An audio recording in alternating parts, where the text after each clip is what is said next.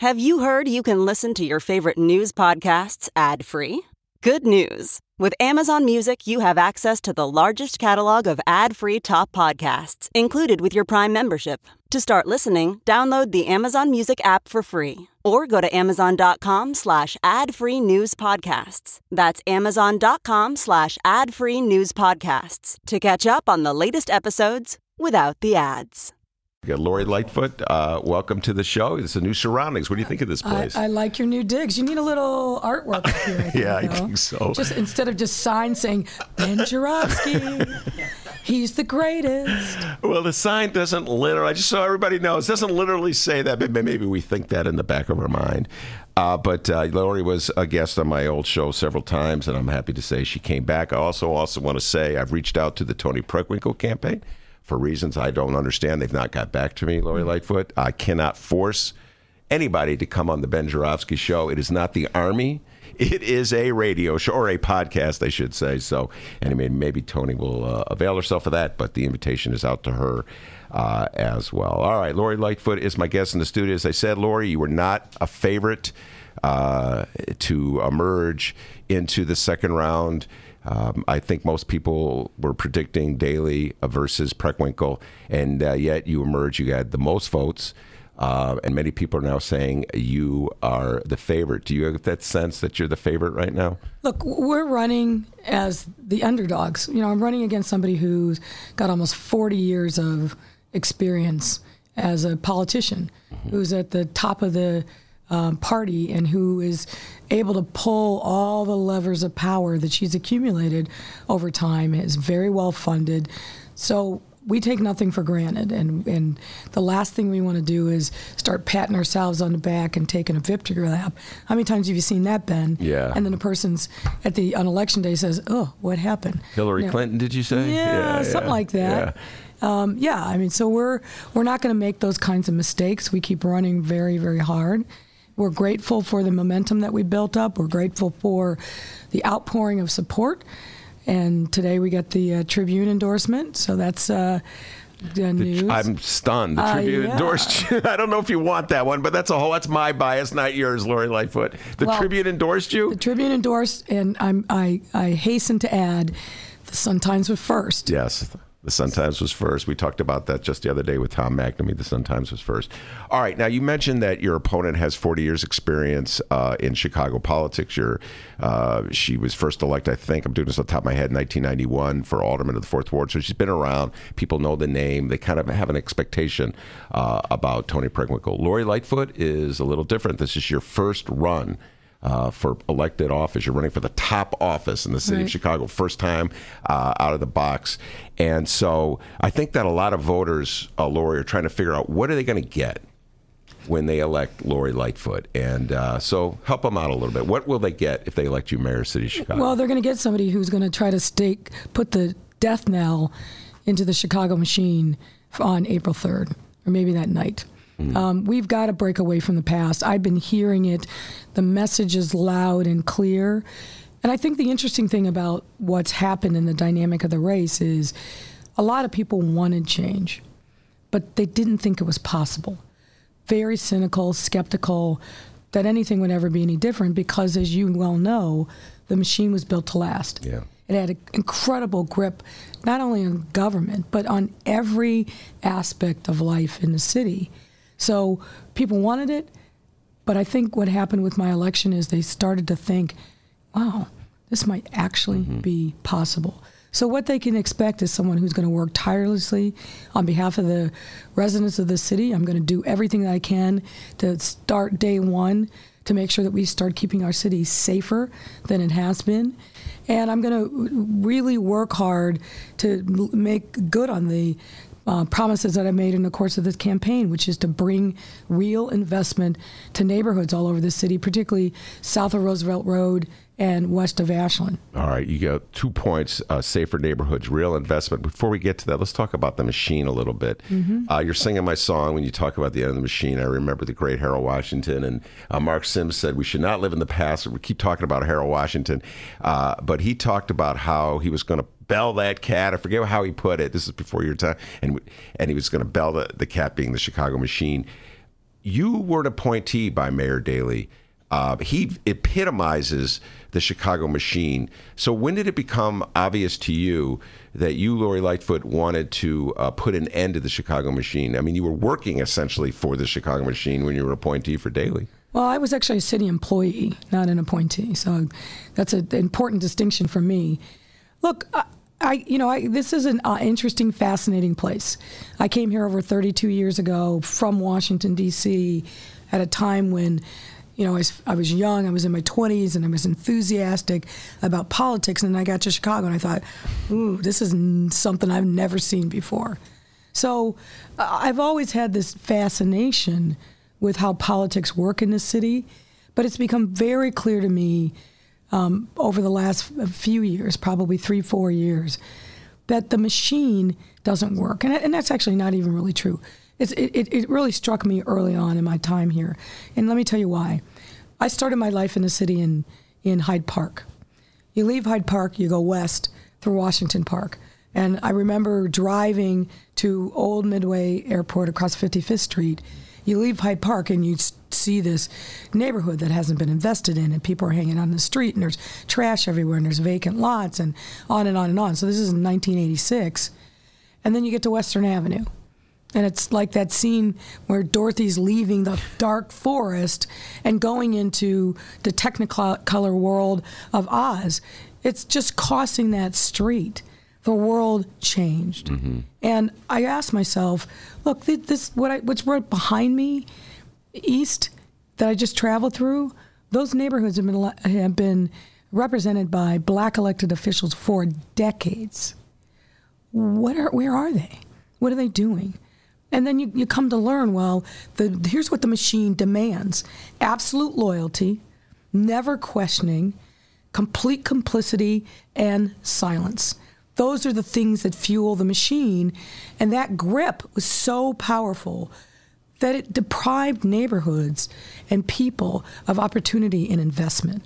So I kind of became aware of that early on, but but the possibility of changing that mm-hmm has been an evolutionary period uh, uh, or evolutionary arc for me over a long time. I've spent a lot of time working on redistricting reform, fighting the machine, and other things that just weren't possible because of silence, complicity, and loyalty.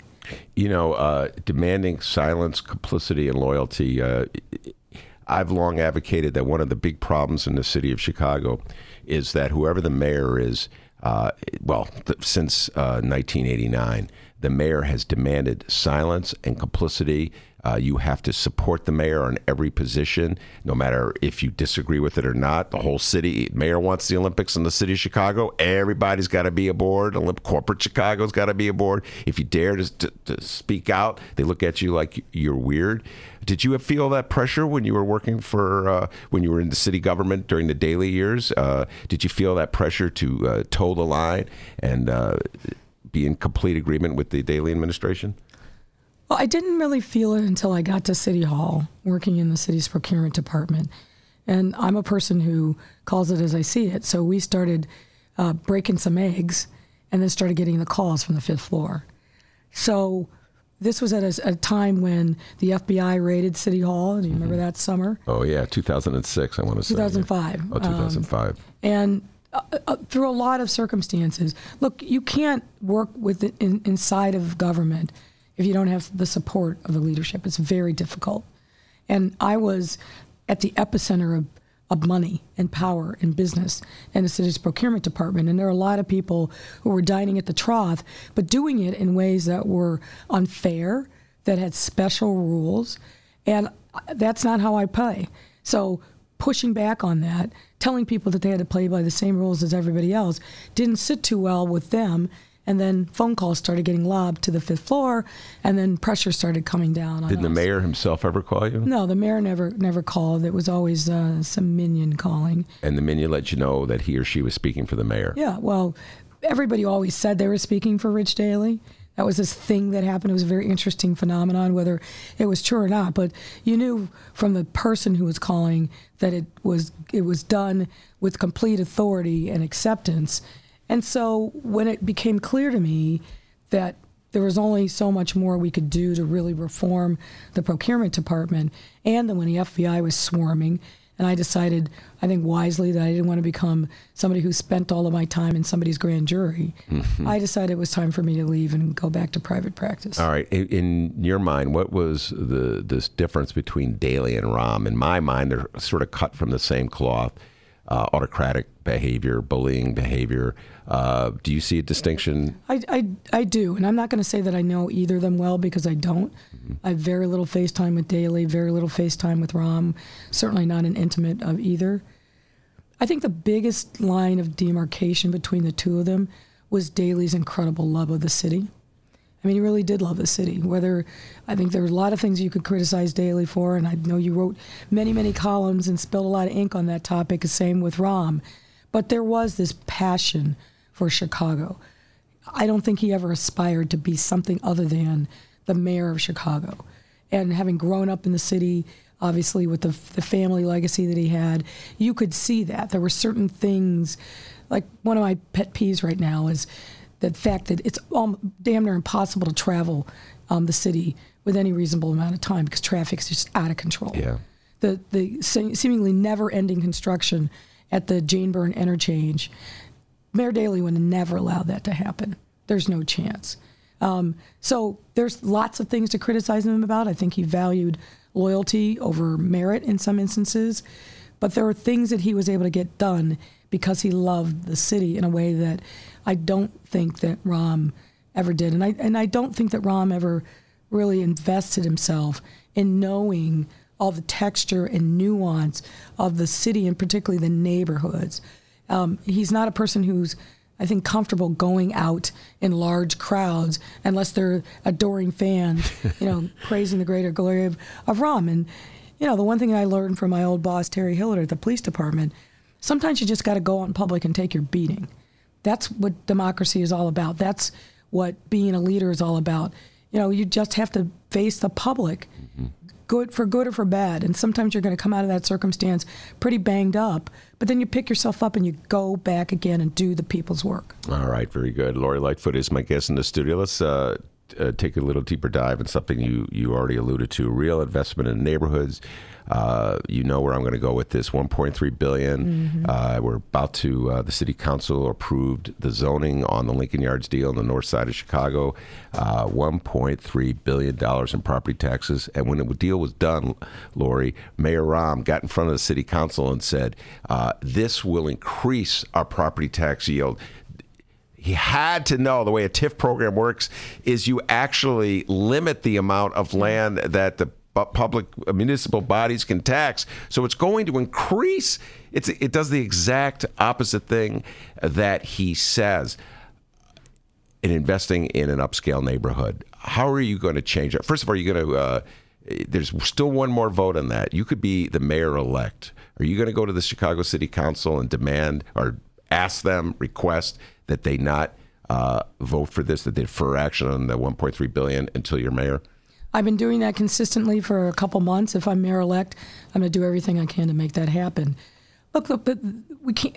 I'm not anti-development. Development is the lifeblood of the city. But as my mother would say, there's a right way and a wrong way to do everything. The fact that people don't understand because it hasn't been in the public view. What's the t- impact on transportation? What's the impact on infrastructure? What's the impact because of this incredibly dense mini city? going to have on the surrounding neighborhood and the quality of life. And you hit the nail on the head. $1.2 billion, that land's going to be invested whether the city puts a nickel in or not. And I'm not saying that we should back away from it, but the process matters. Understanding impact matters. Engaging the people whose lives are most going to be affected on the front end and not trying to sell them some pre made up deal that they never had any part of.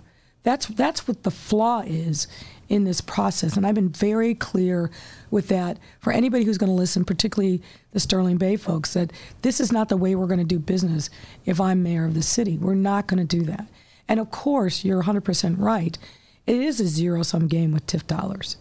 And we need to make sure that we're doing everything that we can and thinking creatively about whether can we port some of these TIF dollars into other parts of the of the city that desperately need that investment. Now, I think that's probably going to take a fix at the in Springfield, but that's something we have to think about because these other neighborhoods are starving. Mm-hmm. And when we when they see that amount of money put into a neighborhood on the north side, when they have nothing, you think about Roseland and and Pullman and Austin. I've spent a lot of time in the last week, in particular on the west side.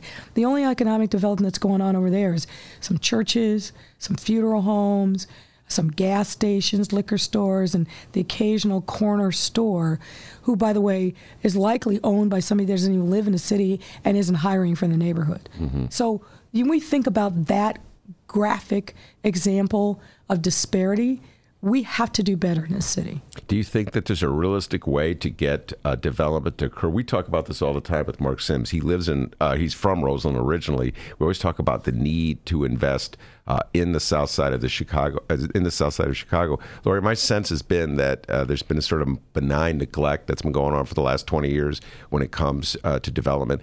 Let the system just sort of run its course let poor people move out of the city of Chicago, uh, let the gentrification process move south uh, and west from the loop. That seems to be the planning policy that the city has been following since the Daley years in the 90s. Do you think there's any realistic way to change that? I do. I think we have to. And I think you're being charitable in, in calling it benign.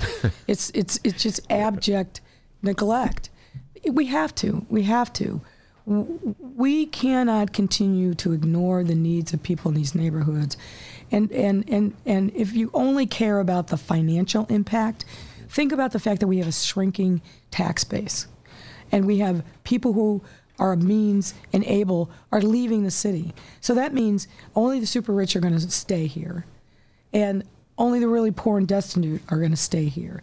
That gap and chasm between the haves and the have nots, there's real co- tangible cost for that.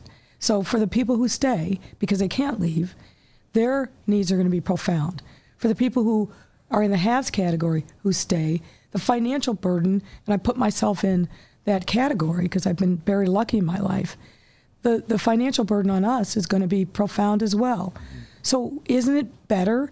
And I think about, you know, my University of Chicago training to invest in people on the front end of their life, you get a bigger return on investment than waiting until something terrible happens 10, 20 years down the road and then try to solve the problem. It makes no sense. Lori Lightfoot is my guest. She's running for mayor of the city of Chicago. You mentioned the super rich in the city, and uh, I get calls all the time uh, from housing activists who are trying to get me to write about or talk about the need for rent control in the mm-hmm. city, the need, need for more affordable housing in the city. It's huge. It uh, so first of all, what's your position on the rent control bill that's now advancing? Uh, well, it's at least in the House. I don't yeah. know where it's the status yeah, is. Yeah, Will Guzzardi, I think, is the main sponsor mm-hmm. of that. And look, I totally understand why people want that fix, but here's the sad reality: we can't wait for Springfield. We have an urgent crisis, 120,000 units down, two thirds of the city, not a single unit been built in the last 15 years. And I don't know if you caught this, Ben, but about two weeks ago, and I got lost in the shuffle, and I'm not sure anybody's reported on it. About two weeks ago, the city's inspector general released a report that did an audit of the in lieu of fee program. Here, it's hard for me to get the words out. the, the Department of Planning failed to uh, open up a dedicated account for those monies so they can't keep track of them. They don't know where they are. You talk about the monies that developers contribute to uh, hundreds of millions of dollars that have been poured into what was supposed to be a dedicated account mm-hmm. used to then build housing and they don't have a sense of where that money's going. Well, we all know it's going into the general fund, but tell me how you under, how you even start to get your mind around that level of, of callousness and incompetence. Well, it's remarkable. Well, Lori, what it seems to me is this is another example uh, that there's really, to put it mildly, not much of a will in the in the city uh, to re- keep Chicago as an affordable city. I, I, believe, again, this is the Chris Kennedy theory. He ran for uh, governor. He accused Mayor Rahm and should accuse Daley as well of planning policies that were intended to gentrify the city, intend to make the city wealthier.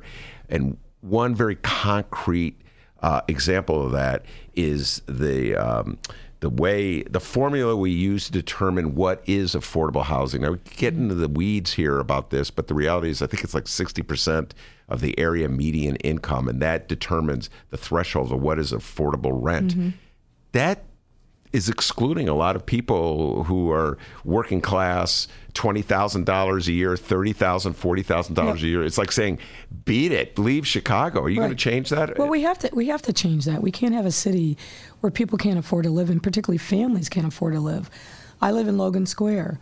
Um, there's a lot of change that's going on in the almost 15 years since I've lived there, and one of the worst is that my neighbors, who are either renters or or homeowners, where that's their only asset, they're getting squeezed. Now, we have to take note of the broken, corrupt property tax system that Joe Berrios presided over and that, frankly, Toni Preckwinkle protected.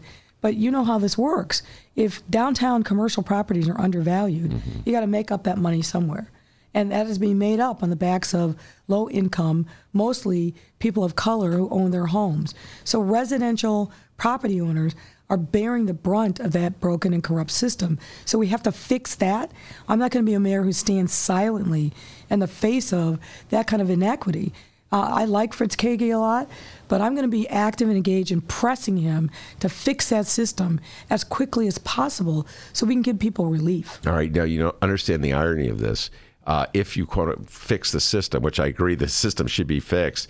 Uh, property taxes will probably rise uh, in the areas that were most supportive of you, which is the north side, because right now the north side is getting the advantage uh, when you think about a skewed system of assessing property value. I always said this to Fritz Kaegi when he would come on the show. Fritz, you're, you're advocating something that's going to hurt the people, or it's going to make the people that are supporting you pay more in taxes.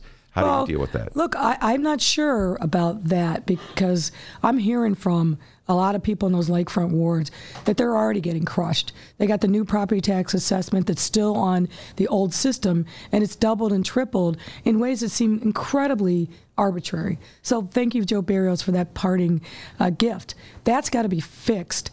Well, look, what people understand is that we have to pay our fair share of taxes to support the common good. And I don't think most people disagree with that, particularly not in this very, very blue city. But they want fairness and they want competence in government. So I get pressed all the time hey, what are you going to do about the pension problem? This and this, this. Mm. And what I say is this we have to make the case for revenue. People feel like they're getting nickel to dime, they're getting taxed to death the government's unresponsive. They're not getting services for their high-earned, um, hard-earned tax dollars. So one of the the- one of the, I think the cr- uh, critical functions that I have to invest in early on if I become mayor is demonstrating to people that we're going to run city government in a very different way, in a much more cost-effective way. We are literally collecting tax dollars, putting it on paper and lighting them on, putting them on a table and lighting them on fire because we are wasting an outrageous amount of money. The presumption seems to be, well, here's this big box, a piggy bank, if you will. This is city government. And we just need to keep finding sources of revenue to feed the beast rather than saying, you know, do we need this? Do we need that? Can we do this more efficiently? Those are the kind of questions that I'm going to answer and why we have to have a risk manager. Are, are you ready to put any proposals on the table? I, I, we used to joke all the time about trying to get J.B. Pritzker, try to pin J.B. Pritzker down when he was running for governor on uh, what his tax rates would be under uh, uh, the progressive tax plan or what, how he's going to raise revenues. Most politicians, and this is your first time out, but you're already learning the game. Most politicians that are running for office don't put any specific proposals out because they don't want the hit ad to come at them. yeah. So, are you willing to put any specific? Pro- I'm not even gonna waste my time trying to pin you down. Just tell me this: Are you going to put any specific proposals down for new forms of money to try to fund government? Well, uh, look, we haven't landed on what the menu of options has to be, and it can't be one thing. It's got to be multiple things. But the instructions that I've given to my finance team is this: we we can't keep balancing the city's budget on the backs of people who are least able to afford it. So one of the things that w- I, we will talk about more specifically uh, before this is all said and done, and before April second, is this ridiculous ticketing system that we have here in the city. I mean, it- you know, people are worried about a lot of things, but I can't tell you how many times I hear that. I lost my car. Oh, yeah. The fines were doubled. I lost my driver's license. Give me a break here. If you're a hard-working, working class individual family, and you need your car. You need to be able to, um, and if you, you don't have a margin, a surplus, a savings, where you can afford to pay $500 or more, or $600, or worse, have your car taken away from you. So we have to reform that specifically, and that's just one example. The other thing that we have to do is I, we, I'm not prepared to do anything that's actually going to shrink our tax base by driving businesses out of the city. Are you going to take away the city sticker fee? I'd like to. I, that is something I think we have to think very seriously about. Look, where a lot of this stuff is going to be automated, mm-hmm. and it's going to go to kiosk. There's a serious question as to whether or not we're doing more harm than good by having a city sticker. I think we do need to think about how we make sure that we know what cars are on the road and things like that. But there again, that's a regressive form of taxation that drives people crazy, mm-hmm. me included. Yeah. All right. Now, uh, let's move away from these specific programs and talk, talk more a little general about what they call character issues. Again, you're, this is your first run for office, and I get a lot of questions from people. How can I believe Lori Lightfoot? What what can she do to assure me that I can believe that she is truly uh, progressive? And um, in the news, there's the issue of like the campaign conscious. Some of the people who funded your uh, campaign uh, in the last since you won, since mm-hmm. you won, basically. Uh, uh Dan Mihalopoulos' story that ran was it yesterday uh, in WBEZ about Change Chicago. Uh, what does he call it? Uh, dark money? Um, how how can people believe that Lori Lightfoot truly is a progressive uh, when we see things like the, the people she gets money from or the group she gets money from? Well, you should look at the people that I get money from. And first of all, that donation was about five months ago. And the Preckwinkle people tried to float it, tried to float it, tried to float it, and then they finally got somebody to bite. So, you know, God bless Dan, but dude, Dan. dude, come on, guy. right? But look, if you look at all the 14 people that ran, I'm the only one that had a consistent amount of small donors. I've had thousands of people mm-hmm. literally donating $3, $5, $25 in a way that's far different than anybody else, and certainly far different than Toni Preckwinkle, whose campaign is funded largely by a single donor. That's a union. Um, so I think you look at who has been funding. I'm getting funding from donations, I should say, from retired teachers, current teachers, city workers, firemen, policemen, you know, just ordinary citizens who want change. Mm-hmm. Everywhere I go now, eh, walking down the street, um, people's uh, posting on our Facebook page, talking about the fact that they finally think that machine could be in the final death knell. They want change. They want to believe that we have the opportunity to have an independent leader in city government for the first time since Harold Washington in 1986 when he uh, met his untimely death, 1987 when he met his untimely death. So there's a level of enthusiasm about my campaign because of that. Well, one of the theories that uh, was put forth uh, in this very show by Tom McNamee, the editorial uh, board editor of the Sun Times, we were talking about the, the increase in campaign contributions that you've gotten from uh, people who are more like on the Republican side of the. Uh, the uh, aisle, Rocky Wirtz from the Blackhawks pops into my mind. The Duchossois family pops into my mind, and Tom McNamee put this theory they think she's going to win. They're putting money down at her now because they want to uh, have some influence over her. So, is it a case in these instances where you made the phone call, uh, a campaign request, or did the money just come in once people saw you won and they wanted to back the winner? I'll say this. I'll say two things. Um, I have a lot of new friends since February 26, yeah. right? But but I'm still the same person. And I hope nobody's foolish enough to think that by giving me a campaign donation, they're going to get me to cut and paste my integrity and who I am, because that's never happening.